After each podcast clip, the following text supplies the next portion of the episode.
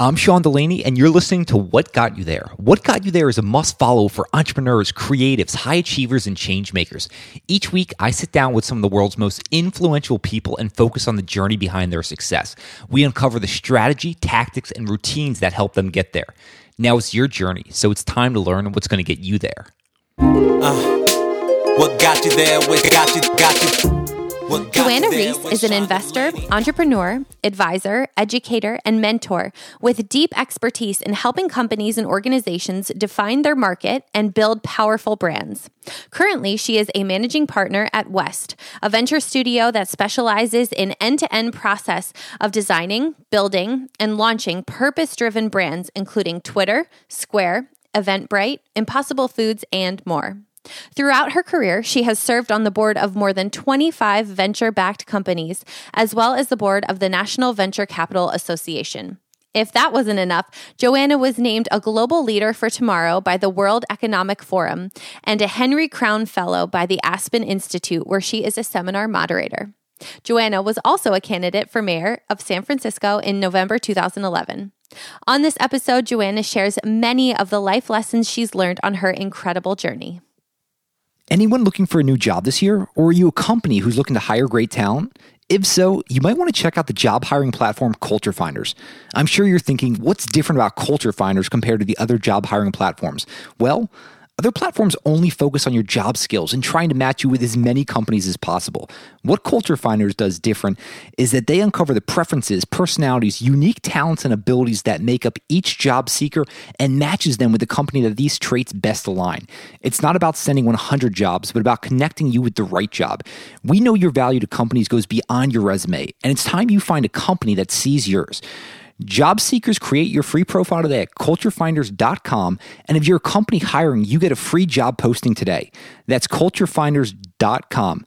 Oh, yeah, just so you guys know, Culture Finders and What Got You There is actually hiring right now. So jump on culturefinders.com to create your free profile, and hopefully we'll be working together soon. Welcome to What Got You There. How are you doing today? I'm doing really well. How are you? I am doing really well. So excited for this conversation. And one of the jumping off points I would love to start around is just athletic competition. And I know you went to Duke University and you did gymnastics there. And I would love to know, because that was at an early age, how much of an impact and how lasting of an impact did gymnastics have for you? Uh, gymnastic is absolutely core to who I am today. Uh, I developed, I would say, extreme discipline Gymnastics is, you know, some sports have seasons. Gymnastics is a year round sport. Uh, so I, in college, had no choice. I was a science major and I always had an 8 a.m. class because I had to be in the gym every day at 2 p.m. all year. And uh, the thing I always talk about in gymnastics is the incredible amount of focus I um, I have when you're on a balance beam and it's only a few inches wide. Uh, and uh, if someone erupts in cheers, you could get thrown off. So you learn how to get very, very centered. And that's being able to stay very centered and very present in everything I do has benefited me throughout my professional career. I'd love to touch on this extreme focus because this is one of the things I'm really intrigued by you because you're involved in so many different things in so many different industries and fields. And, and, so, how do you bring that focus from the balance beam to the focus that you need day to day? I'm assuming just even in terms of task switching from meeting to meeting, how do you maintain that focus in the business world? It, it's just, it, it's about uh, reminding, I think I have practiced because everything that we do really well in life is a practice. I have practiced presence of being extremely present. And I'm fortunate to have great mentors in my life. The probably the person I learned presence from was Quincy Jones, the music producer. Um, when you're with Quincy, he's all on directly with you. The rest of the world could be erupting and burning down, and he is there. And I was always admired his ability to to switch into different modes and and to take on so much in his own life and it that was just I think I've always practiced presence and then having great mentors like that reminding me every step of the way. I'd love diving further into mentors uh, in a few minutes, but I would love to know around presence. Say someone they, they feel like they, they don't have that skill, they don't have that mindset yet. Is there anything you do when when just trying to get refocused that has just been helpful for you?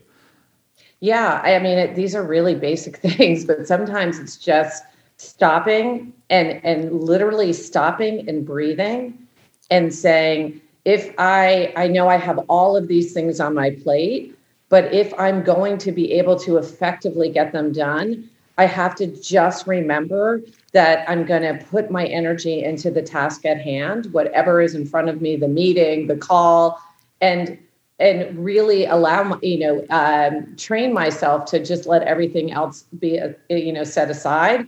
And then when I switch to the next thing, I'm never lingering back in the old one. And by the way, this is going to sound like a funny analogy, but this is why I'm a new golfer and I won our club championship. Um, Congratulations. because golfers, if they have a bad hole, they carry it with them. And I have this ability to just let it go. And maybe it's a Duke thing with Coach K and the idea of next play, which was always don't stay back into what just happened, focus on the next thing. And, and you just have to let go.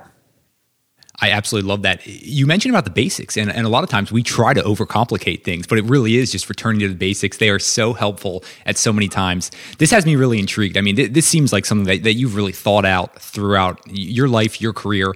Are there any non negotiables you have pretty much every single day? They, they don't have to be anything big, they, they could just be basics that, that you think, though, have been beneficial for you over the years? Non negotiables. That is a fantastic question. I'm trying to think what I think one of my, uh, I, I, take on. I, I guess I the non negotiables would just be if I feel like it's I can't make this is might even sound kind of silly, but everything I do is about purpose and impact. So if I'm asked to do something where I don't understand the ability for me to be purposeful in it or have an impact or whatever I'm getting engaged with or involved with isn't purposeful and impactful, it just makes it really easy to say no to a lot of things. And I use that just as my filtering system every day. It doesn't mean that sometimes, you know, uh, superlatives things like creep their way in, but in general, I really try to make sure that everything I'm doing kind of fits that filter. I'd love to double click on that and distill that down a bit. I'm even just wondering how you came across that filter in, in terms of purpose and impact. I think this is back to you asked me a question about gymnastics. It was I I didn't have a lot of free time. So I had to get really clear about where I spent my time and it made me focus on the things that were most important. And I just think over the years, I got better and better and better about filtering uh, out you know I, I, you know kind of uh, filtering out the noise or the peanut gallery around you and just focusing on things that i believed would really make a difference. Yeah constant noise coming our way. If we can really hone in on that signal that's going to be incredibly beneficial. Are there are there even more in-depth things that you've done around just cutting out that noise? I'm even wondering if there's other things right? Like we even think about it from if you're on Twitter, constant Twitter feeds, constant emails, how do you do this as opposed to just starting with those big principles in terms of purpose and impact? Are there other ways you filter? I um, I probably don't listen to a lot of things that people listen to. I have a very short set of things I read every morning, and I literally have you know the way I kind of scan through. I um, I this is I, I just don't allow myself to get distracted. I, I really don't. I there are times when it's a little enticing where you and you can kind of go down a, kind of a rat hole and I just don't do it. I just say, look, I you know, I owe it to and I you know, this is interesting. I think I always think about the people I'm engaged with and I feel an obligation to a team to um, an initiative and i feel that obligation to others and therefore i have to bring my my best and full self to everything I do because I'm going to let other people down. Did that develop from the team sports background with gymnastics? Uh, yeah. Yeah. Yeah, absolutely. Yeah. You mentioned about just remaining so focused, and I feel like I, I, need to be the same way. I need to create that structure that just completely eliminates any of those additional decisions that could put me down one of those rabbit holes. But you mentioned you read the same things every single morning, and it seems like you you've developed a skill in terms of how quickly you can you can go through these things. What does that reading look, look list look like? It is a, a couple of industry, uh, so it's all digital. I, I I know when I'm on vacation, I actually hold a physical paper, and that to me is indulgence. Uh, but otherwise, I scan a lot of different industry. Um, uh, you know, daily newsletters. I look at the New York Times and Wall Street Journal. I do my scan. I um, I look at the National Association of Corporate Directors because it's always touching on. I'm on several boards, so it's really important for me to see is there anything that I need to be aware of? Is something happening with a competitive company? So uh, I look at PitchBook, the information. Uh, I have my there's probably seven or eight digital newsletters I scan every morning. No, it's, it's always intriguing to me to hear about what different people are sourcing, what they're looking at, what they're reading. So it's really cool to hear. It seems like you've been incredibly focused from a young age, but I am wondering were there things that you just spent time on early in your career, just that hindsight, looking back, you would have eliminated sooner? Things I spent time on. I'm wondering if I kind of know that might be, uh, I don't know if that's, I, in my whole career, I, I, I always just dug in and volunteer. I always tell this to young people now, just um, volunteer to, to do something or take on an extra project that isn't obvious that you should be doing it and bring value to the table of your team or your company. Um, and I just think I, I look back at my my spectrum of my career and I always just kind of jumped in with two feet. And if I felt like I was no longer purposeful and impactful, that's when I made transitions. When I felt like, okay, I've given all of me to this, my continued involvement is not going to move the meter very far in an organization. Maybe it's fully developed, it's recruited a different board, so it's time to make a transition. And I think I have benefited my career because I've been willing to let go of things where it, the, it, the time was right. It's kind of like leave the party while you're still having fun. Um, I've left many parties in the fun part and didn't wait until they wore on me or I had a negative, you know, perspective about them such incredible advice right there. You mentioned the spectrum of your career, and this is one of the things I'm just most fascinated by. And it is just spread across so many different industries, um, so many different things. But but one of the jumping off points is around what you studied at Duke, and you study psychology, right? I'm just yes. intrigued how this is translated. Has this helped out at all throughout your business career? Oh, I think everyone should study psychology. I really do. I think understanding. I was fascinated about the human mind and I was fascinated about people and their behaviors and motivations and upbringing and what was biological and what was influenced by circumstance. And uh, i've always been incredibly curious in that. I also i love science. I was uh, i so i got a, a, degree in psychology but a bachelor of science. So i took a lot of i took organic chemistry and biology and physics and I love the whole scientific process. So the marrying of the, of the two, I was in, it was like a pig in mud. I was in my complete indulgent place. I'm thinking about studying psychology, and uh, of course, now you're a very well known investor. You work with a lot of entrepreneurs. What do you pay attention to that a lot of people wouldn't think about when you're looking at a potential investment? And we can even just call it just the executive team, one of those entrepreneurs.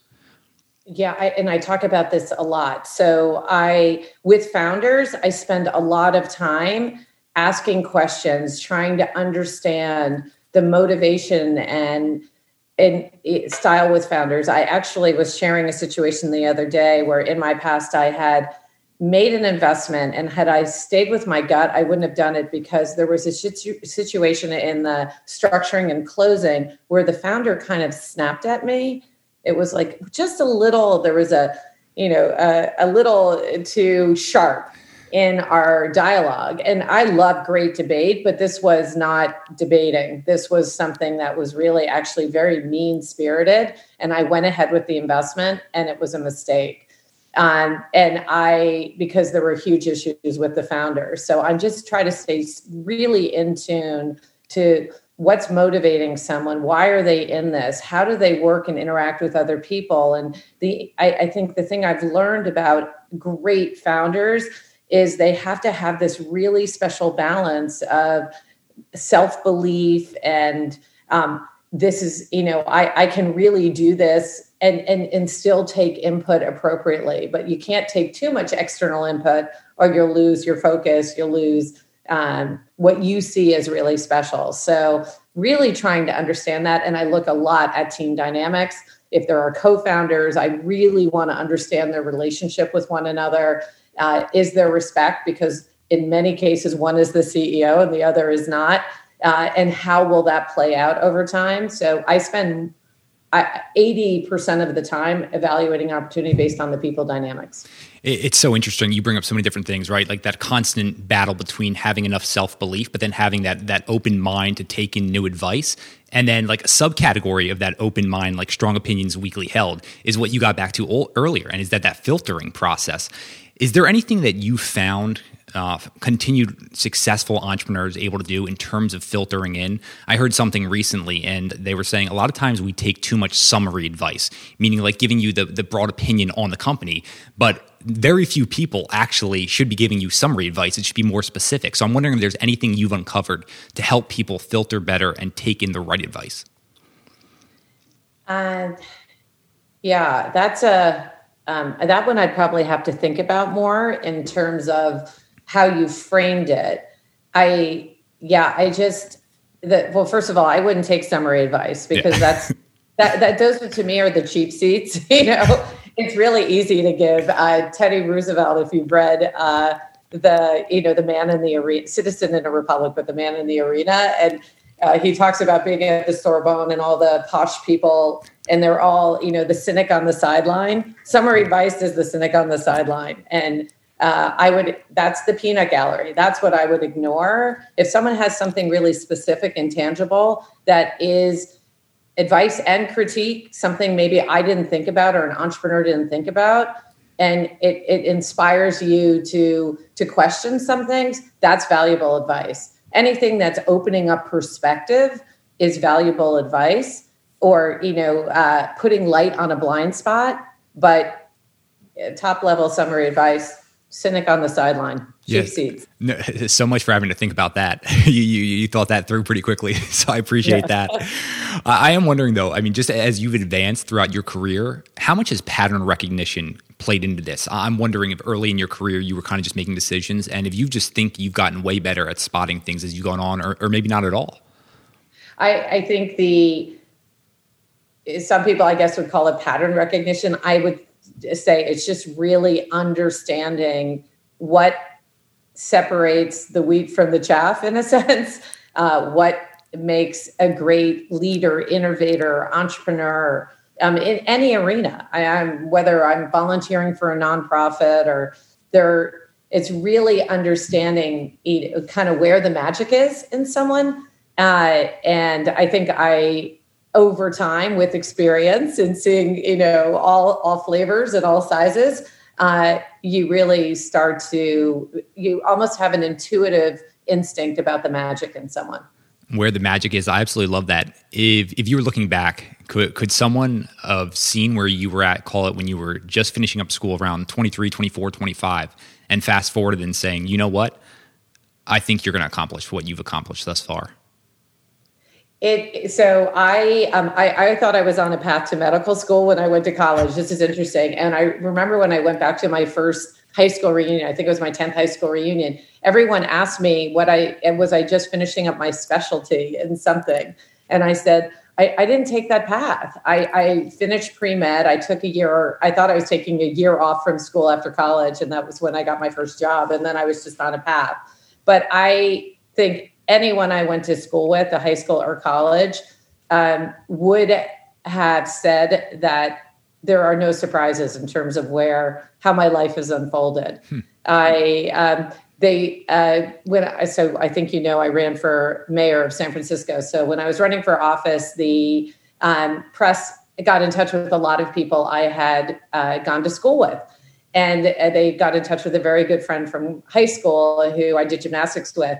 And she said, Let me describe Joanna in high school. We'd all go to school during the day. Joanna, we'd have gymnastics practice after school. Joanna would go home, make her, uh, her family dinner, finish her homework, come back to another practice, and probably sew a quilt before breakfast the next morning. Uh, that was how she answered it. And that was kind of who I, I always have been. No, no, no. It makes perfect sense then how things have played out. You mentioned the family. I would love to hear about the family business. And I know after you finished up at Columbia, you, you went back and the family was operating a hotel, right, in North Jersey at the time, and you went back to run that? Yeah, I um, so when I started business school, I started business school with a five month old baby, uh, and did business school in a year and four months. So I was on a, a sprint. And coming out of it, my family had moved to Europe, and my father asked if I would take over this business. And I thought, well, it would probably be good because it's a location. I'm not going to have to travel in the way I was traveling, and this would be good as a, a young mom. And uh, I thought, this is it's a marketing challenge. The business, uh, I couldn't move it, and so I had to figure out where was the market. Uh, and I did some really unique and innovative things with how I got it staffed through a Swiss hotel school. And uh, so I could, I essentially hired a bunch of multilingual interns who were really, really trained in the art of service. And uh, because locally, uh, you know, McDonald's paid more per hour than I could even you know pay the um, the staff there but it was a it was a great turnaround i went out to European uh, based uh, a lot of pharmaceutical. If you know North Jersey, there's Hoffmann La Roche and Schering-Plough a lot of big pharma companies who had a lot of their employees coming in from Europe. And I could say, here I have a staff that speaks your language and uh, we're really providing this really special uh, end-to-end experience and turned the business around and, and sold it. And that was actually a foundation for my mother to have um, you know an opportunity to live the rest of her life without worrying about where the money was coming from.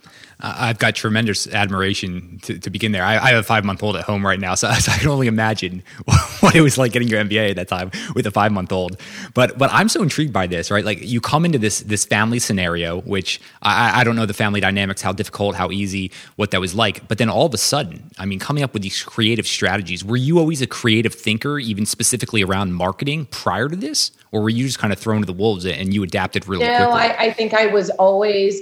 People say, "Are you creative?" And I'd say, I, "I'm a creative problem solver." I'm in, you know, I'm an innovator. I, um, I, you know, I just find new ways to do things. Even in my consumer products career, working for um, Danone, the French consumer products company, we were launching a, a new yogurt beverage, and I um, I knew it was the the target customer was was young and you know uh, so I ended up sponsoring the largest frisbee and hacky hacky sack festival in the U.S. in Washington D.C. and ended up we threw the most frisbees in the air at the same time on the mall in D.C. and got into the Guinness Book of World Records and People Magazine covered it and it didn't cost me much to sponsor it uh, but these were in, you know, I always came up with kind of an out of the box. And thank God I had an amazing CEO at that company who would listen to my, what I thought were very compelling pitches. And he'd say, okay, let's do it. And he'd allow me to go do something. And it, you know, it, those things ended up being game changers, but they were not obvious non-consensus and right usually plays that well. It, it, was so funny, Joanna. So on on the top of my, my notes for you, I just have innovator just underlined because of the number of different fields you did. So this is so cool for me, kind of hearing about some of the more pull back the curtain behind the scenes type things. Th- this could go nowhere. Nowhere. I am wondering though, what is that idea process like for you? Do you do you have a filtering mechanism, a way you run through your ideas just before you even present them to the team? Yeah. So first of all, I always, uh, and this is why I think it was very natural for me to move into the field of brand and marketing because my natural instinct, and maybe it was because I was a science major, so I was always kind of testing hypotheses. So I always go to the market, whatever that market may be. So it could be within a company, I'm trying to get something done. So I'm going to go talk to all the people. It could be, you know, if it was a product or a service out in the world, I would talk to customers or prospective customers. So I always go to the market and get insight. I, I want to understand the landscape. And again, it could be a team landscape or it could be a big external market landscape. And I think doing having that process of really understanding, not sharing my point of view, asking really good questions, trying to uncover where you know almost like even the nuance in something is uh, has really helped me then put together uh, an a, you know an effective pitch or plan or proposal uh, and, and end up getting that either implemented or funded or um, in place one of the things you bring up there is around nuance and the way i view it usually when there's nuance things are confusing that's where there's that eligible margin where people aren't finding that thing and when you can really dive deep on that um, it's really intriguing you can find some interesting opportunities another thing that that you were bringing up there kind of having that that scientist type background uh, Adam Grant out of uh, the Wharton School. He just came out with a new book, Think Again, and, and he kind of studies everyone, entrepreneurs everywhere. And it was basically the scientists were the ones that were most successful, kind of testing ideas, getting market feedback, kind kind of. So that's the mindset you want. So it's really cool, kind of hearing about that. I, I would love to know that. I just talked to Adam a couple weeks ago, and he told me about the book, but I haven't read it yet. So now I have to read it. Yeah, he, he basically lays it out in three different types, and it's like preachers. Um, I forget the other three, and then the scientists, and the scientists, hands down. Um, he's got some interesting studies out of the UK, even um, the success of the entrepreneurs. But yeah, don't don't want to go too far down that rabbit hole there because uh, I could talk about Adam all day. But but I'm wondering how does the transition then happen um, to venture and investing? I mean, I, I know you you were in the successful hotel, then you even got into a restaurant. How does that transition take place?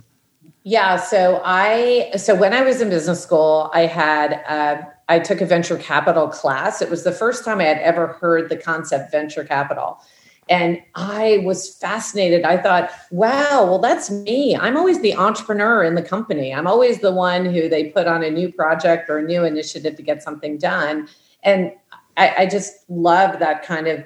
Um, and I felt, and my dad was an entrepreneur, so I, I think before anyone knew what that word meant. So the idea of having an idea and executing behind it. So it just felt I remember just being riveted in that class. I, and um, and so when I moved out to California, I went and talked to everyone on Sand Hill Road, thinking they'll hire me because I'm this great marketer. And and uh, first of all, I think I was the wrong gender, especially at that time. This was early '90s, uh, and they all told me to get transaction experience. So I actually went into investment banking. I worked at BA Securities and then for a boutique merchant bank, and it was there that I we would get companies funded. We'd help companies raise capital, and I, they would go out of business. And I, when I went and started to look at how all of these really what I thought were going to be successful tech companies failed, they actually built the technology, created the technology they said they would.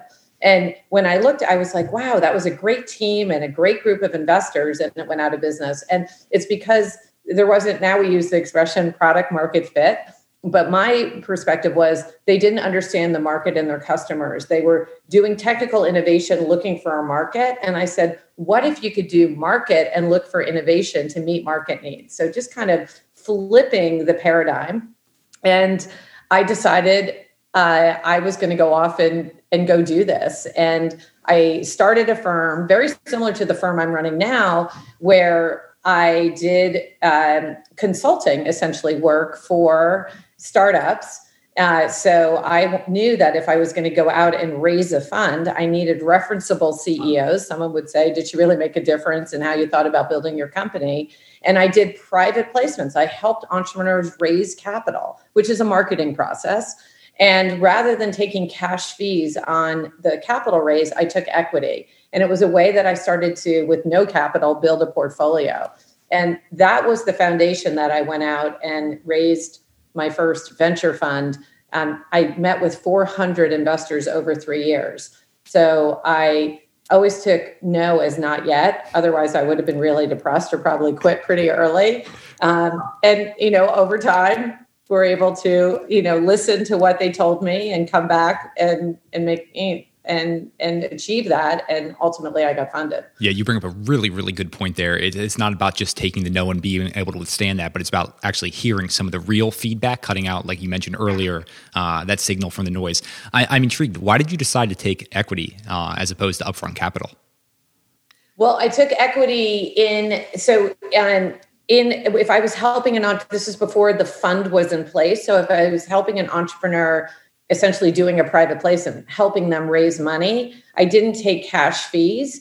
I took equity because I wanted to be able to demonstrate to prospective investors that I had a portfolio of interesting equity holdings.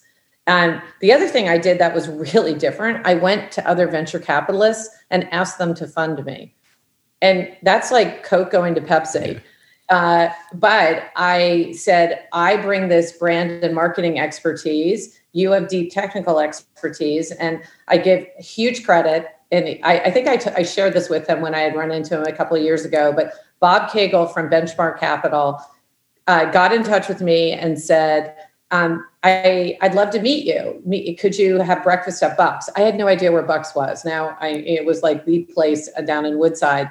So I go in to meet this guy. I have no idea. I knew he was at a firm called Benchmark Capital. And he's like the mayor. Everyone's like, hey, Bob, Bob. And we sit down and we have a great conversation. And he said, I'm really intrigued by what you're doing. I really like your energy. And uh, I said, What advice would you have for me? And he said, Always ask for the order. And so Bob said, Always, you know, make sure you always leave a meeting and close. And I said, Well, would you invest with me? And he said, Let me think about it and I'll get back to you. And he called me. I, I got in touch. I gave him a couple of weeks to think about it. And he said, I called him and he said, Yes, I'll invest. And that I asked, I think one of the most important questions, which was, Can I use your name? And he said yes.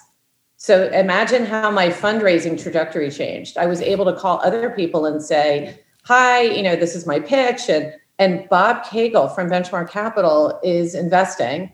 And that was a little tipping point to, you know, help me have validation and credibility. And then it gave others comfort uh, to support what my initiative was. Was that always in the back of your mind if you got bob to invest? Without a doubt a lot of that was going to be brand recognition there and being able to use his name?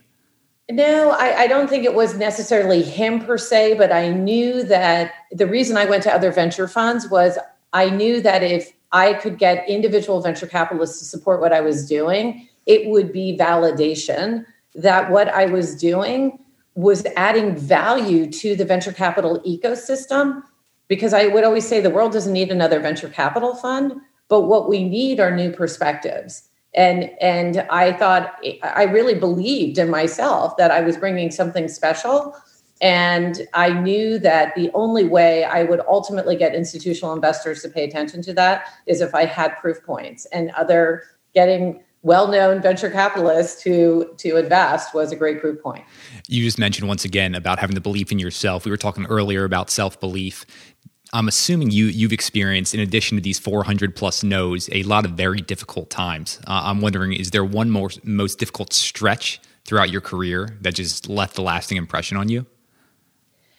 Oh wow, yeah. You know, I I don't know. Maybe I had actually one of my advisors ask me, did I have a, a challenging upbringing? Because he said, where do you get your like tenacity and dig in? You know, are you overcoming something? And I had a great upbringing, I had a wonderful family and an inspirational father. And uh, so I don't know where that came from, but I, it was, I would say, being in the venture industry as a female managing partner, trying to do something new was not easy. In fact, sometimes when I would come home and complain, uh, the response I got was, You chose that you could have gone into a field that was way more accepting of women. Uh, and because it was, you know, it was lonely at times. I literally, on the bio break at a board meeting, would walk into the ladies' room, and this might sound like too much information, but I'd look myself in the mirror and say,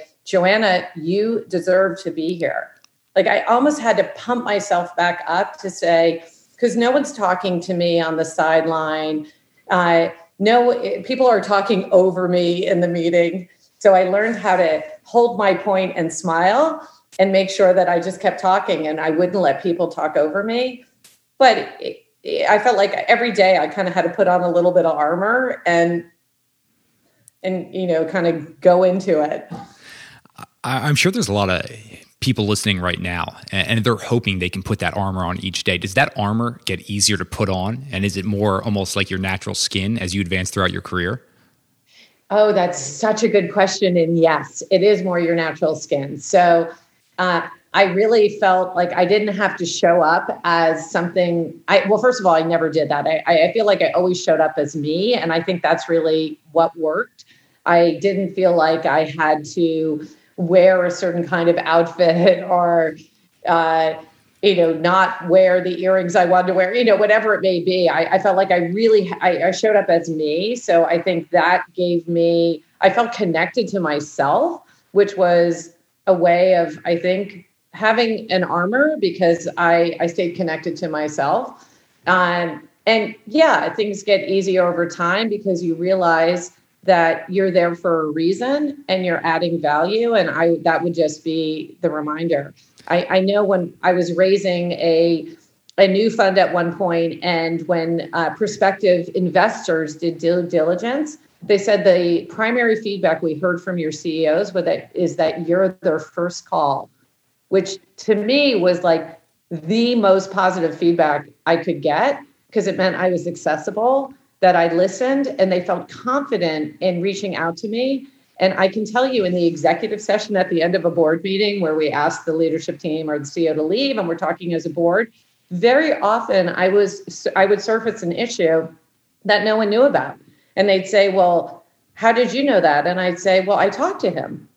I, you know, sometimes there was a situation where uh, when a CEO's wife was going through cancer treatments, and he never brought that up with the board. But in the executive session, I said, you know, I just want to make sure that we're all feeling, you know, compassionate right now because of what he's going through with his family. So let's, when we share feedback back, let's do so in a way that is supportive. And people said, How did you, you know, how'd you know that? And I said, Because I listen. I ask him questions. How's it going? How's your family?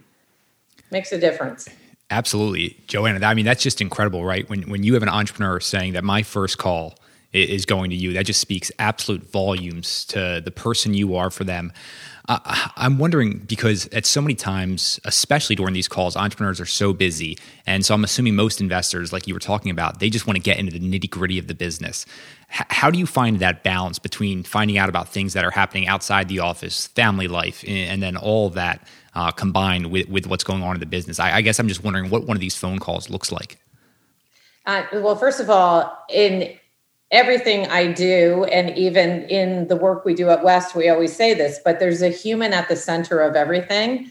And we need to, to connect with the human first. Uh, and if we don't, uh, I think we lose, we almost lose everything.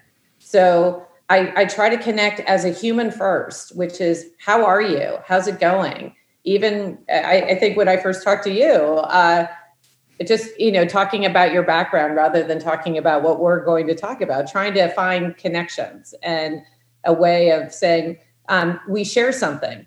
Even you know we share being human, uh, and so it again super basic, but but very very um, I think very important. I think it's critical. Yeah, I mean, we were talking about the basics earlier, and you said super simple, but but I can tell you right off the bat. I mean, 225 plus of these, the the people who do what you did and start off on mutual ground and find that connection first. I, I always feel like it's just it, whether it be a better interview or not, I feel way more connected. Um, so no, I really appreciate that. I mean, Joanna, you have so many amazing takeaways lessons already. I'm wondering, out of mentors, like you've mentioned a few, who has left the, left the most lasting impact on you? Oh wow. Um, well, I think it started with my father, who really enabled me to believe that I could be anything. I mean, parents say that to their kids, but my dad was the one who said, "You're just, but you're going to have to work at it. Uh, you can be anything you want to be, but you're you're really going to have to work at it, and you're going to have to be willing to take critique and critical advice." Uh, and and we talked about sports earlier in sports with a coach. The coach doesn't say that was great or you're doing really well they they tell you what you're doing wrong and what you need to do better. And it's it's almost like tough love feedback. Uh, and i think i've sought that throughout my life starting so it started with my family. It moved on to when i was coached you know as a competitive athlete.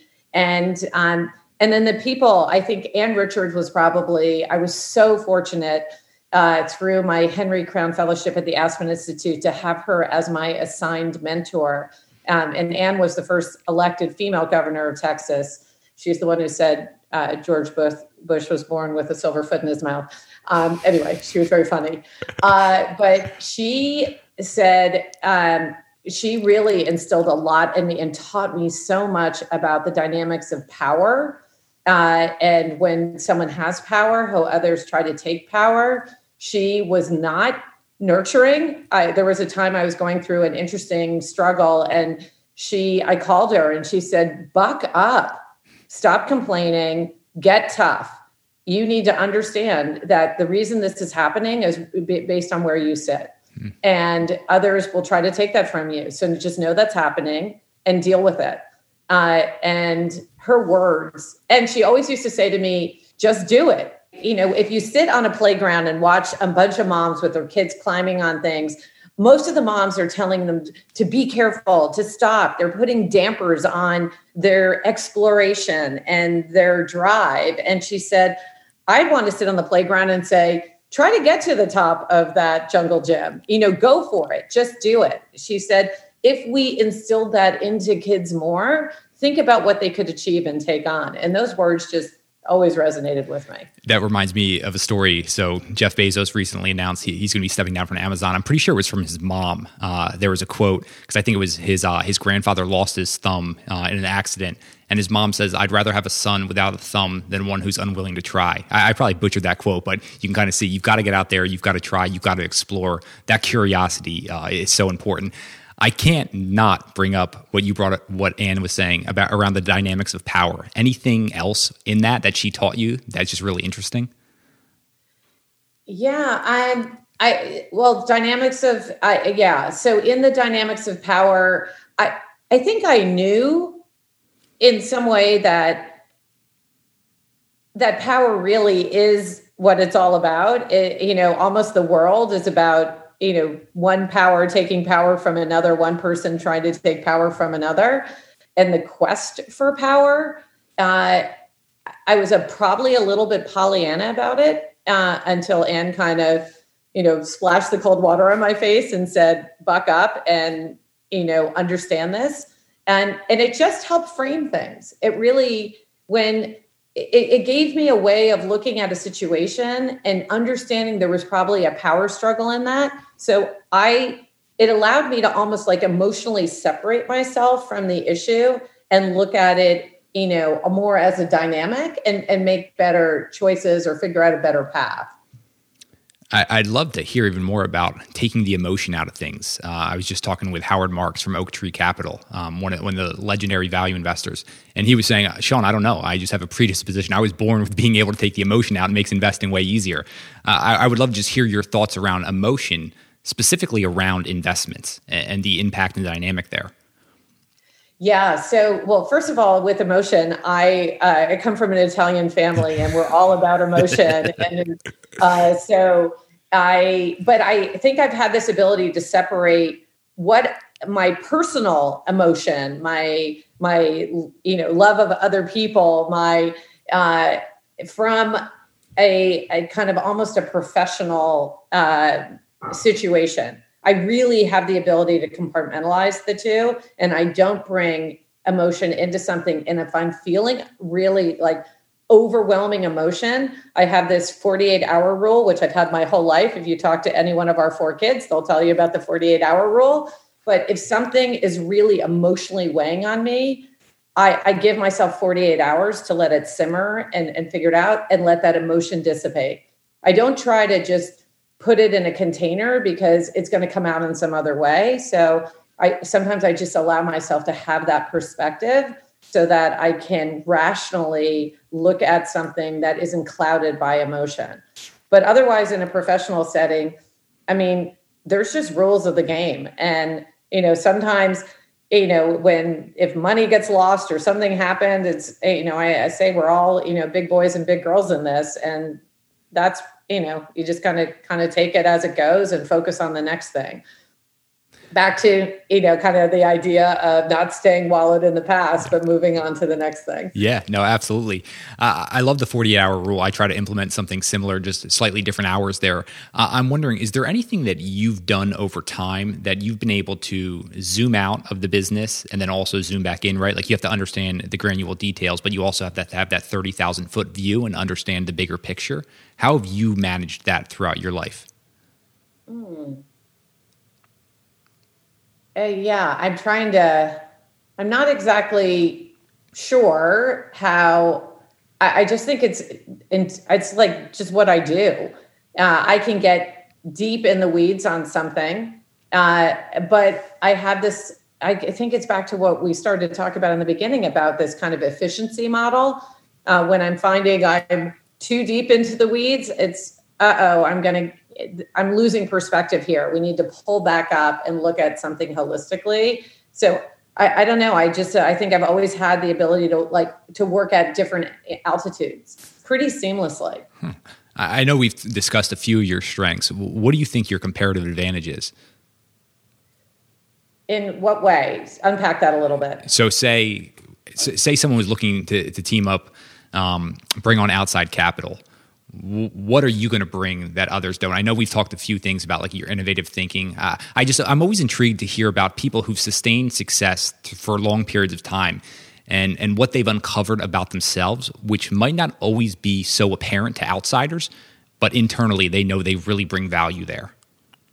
Yeah. Um, so several things. One, the what we talked about, value in the people and understanding, you know, back to psychology roots and understanding human dynamics and and really being in tune to that. I think uh, uh, I've had a I had a situation. I'm not going to name the names, but where I had I was in a a collaborative initiative, and one of the people in the initiative I had just right out of the gate. Uh, a really an unsettled feeling about and thought that their motivation and their interest of why they were doing it were not you know from the same aligned values. It was more about how they would be perceived externally versus really being focused you know uh, committed to the work.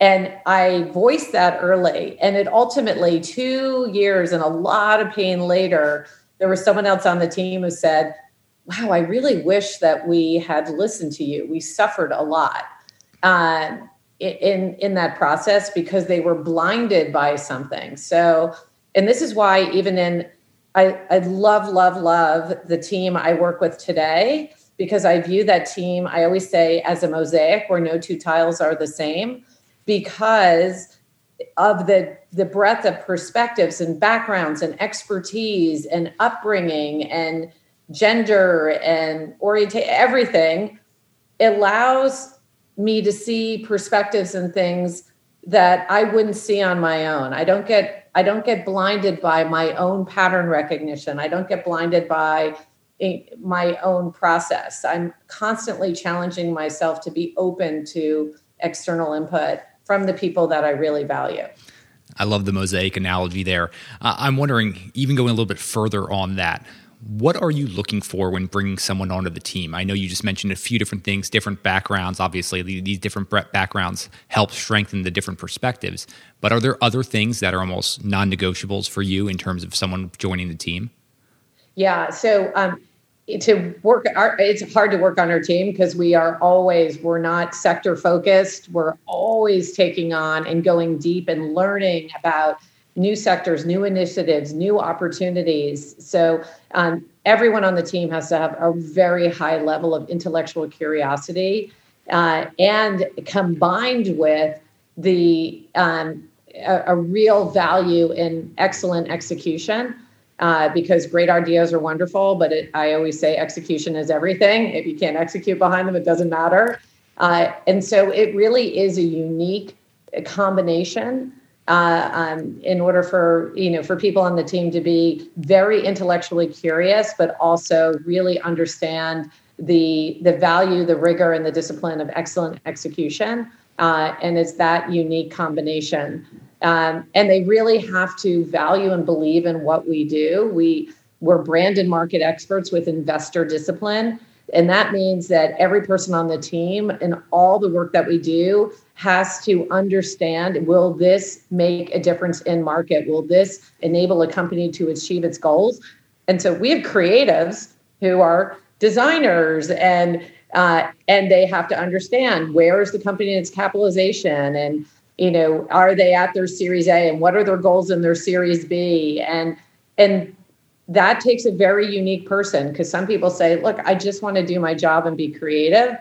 But at West, you have to be creative and understand how it's driving market value. Yeah, you bring up execution. You, you got to love being at those dinner parties where the person comes. I, I, have a million ideas. Yeah, but how many of those have you actually executed on? There, there's always someone with a, with another idea. Um, that, that's really intriguing uh, about almost how unique someone has to be just to be on the team at West. Is there anything you do to to vet that out in someone that that might be just kind of unique or, or out of the ordinary? Yeah, so it's so interesting. I was talking with one of the the men on our team who joined I guess he's joined about a year and a half ago. And when we sat down to interview, I, I, he had all. He went to Stanford. He worked at SAP. He had all the great skills. We talked nothing about West, and we talked about uh, uh, some social issues and uh, you know long term racism, and we we had this whole conversation, and it kind of went into lots of different dimensions, and we it was fluid. Like we were able to and here I'm, I was probably, I mean, 30 some years older than him. And we had this incredibly fluid in conversation. And I thought, he, he's perfect. He uh, and we we never talked about West. We didn't talk about what West did. I figured he'll do that with the rest of the team, but I really wanted to understand how he thinks and where his mind goes and how quickly he can respond to things. And it wasn't a test; it was just a conversation. But I thought I want to show up with this person every day. I love that. It's such an interesting perspective. I wonder what do you do after a conversation like that? Almost to to vet out and assess your thinking. Hmm. I um yeah, I, I don't know. I mean, I, I in that situation, it was just a really great fluid dialogue, and I thought I think I walked out of it and said, "We have to hire him." Uh, that was it. I mean, it was pretty obvious. And, you know, you probably had those situations. Sometimes I was interviewing someone for one of our uh, client companies yesterday, and I literally I kept looking at my watch thinking, how are we going to get through? How much time did we schedule? Because it just wasn't, there wasn't a dynamic, you know, um, quality to the conversation nothing like having eight minutes into that hour long conversation and just dreading those other 52 minutes. I, I, know you guys are doing some really interesting things unique at West, uh, which is just on par for, for everything that you've done throughout your career. What are some other things that West is looking at and, and you guys are thinking through currently? Um, so first of all, it, the whole concept that when people hear brand or marketing, you know, the uh, even uh, client companies will say, or portfolio companies, oh, we want to redo our brand. I always ask, like, what is brand to you?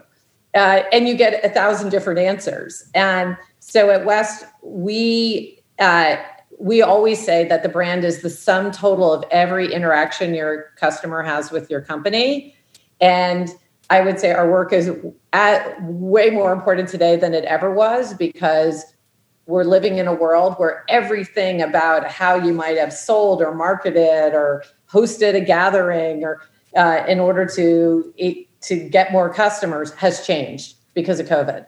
Uh, and so, how how does your brand show up in the world? And one thing we've been talking a lot about lately is the employer brand.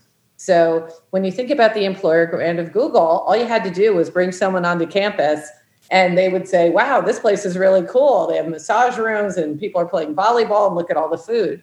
Well, guess what? Now you work at Google out of your bedroom. Uh, so, and because of that, now we're in a global war for talent because it doesn't matter where people are located anymore. So there was a, a company we're involved with that uh, really, I think the ethos of the company had been everyone has to be within our, our building and now they're building a tech team in Argentina. So all of a sudden, the company in Argentina that thinks they're doing something innovative is saying, uh oh, how do I hold on to my employees? So really thinking about that employer brand. How what what is that way that you connect with your employees um, and how do you create defensibility in that? How are you seeing how, are different companies thinking that through? What does that look like? I mean, you mentioned Google. That's that's entirely changed now um, with everyone virtual. Yeah. So the way we look at it, we we do these. Uh, it's it's doing a customer and an employee journey map.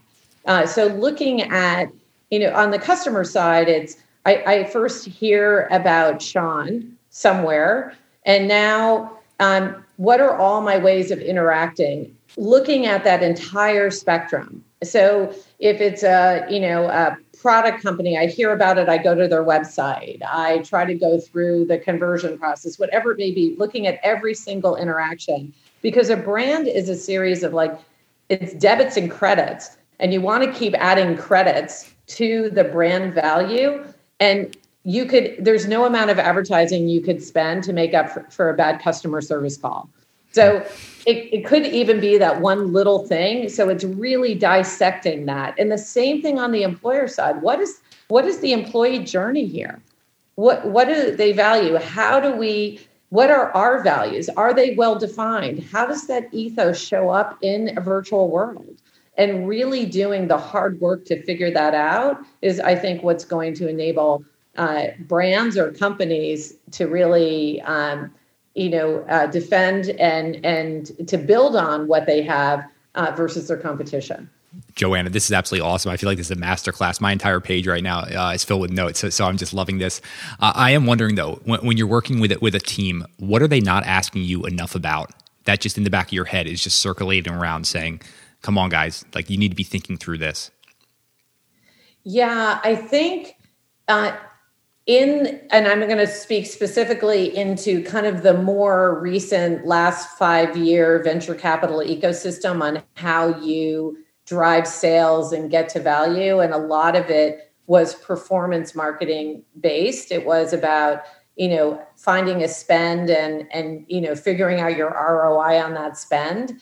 And the broader i would say almost foundational aspects of a brand the we always start with the why like why are we even all doing this?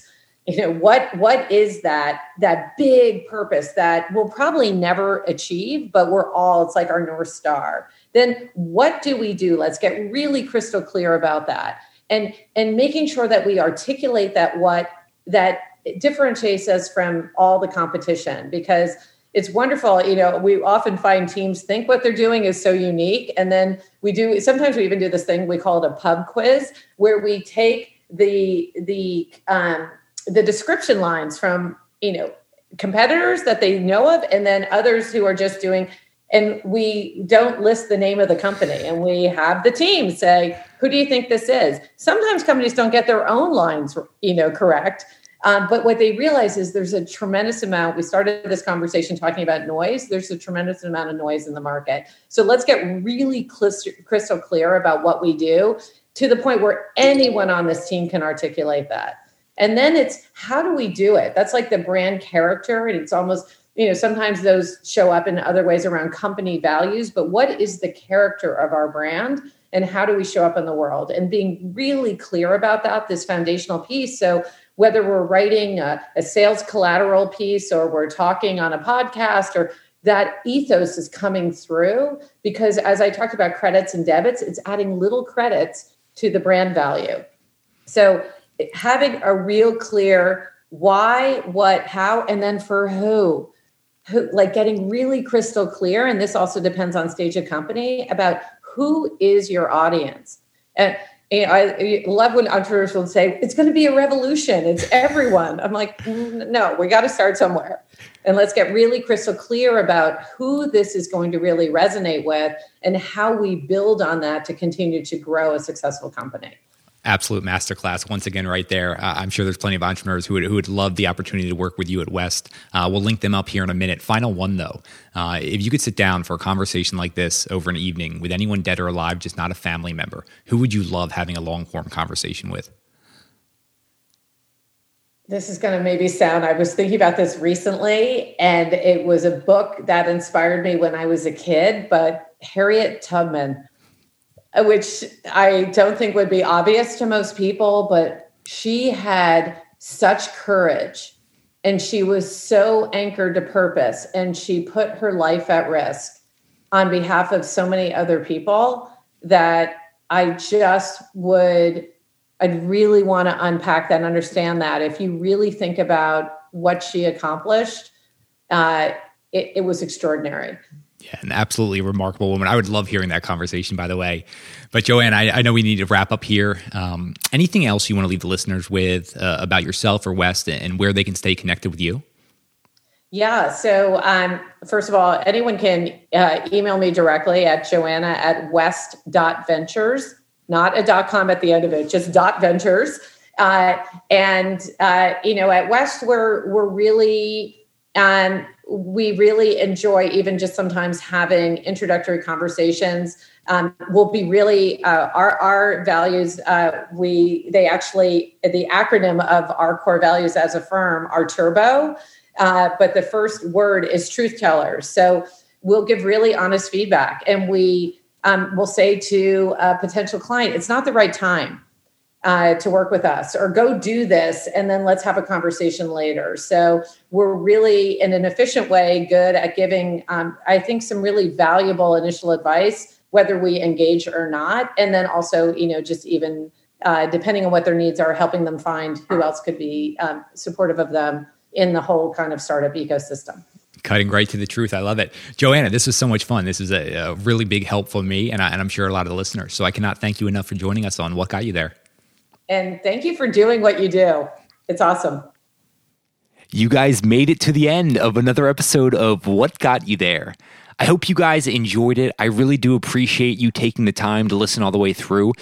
If you found value in this, the best way you can support the show is giving us a review, rating it, sharing it with your friends, and also sharing on social. I can't tell you how much I appreciate it. Looking forward to you guys listening to another episode.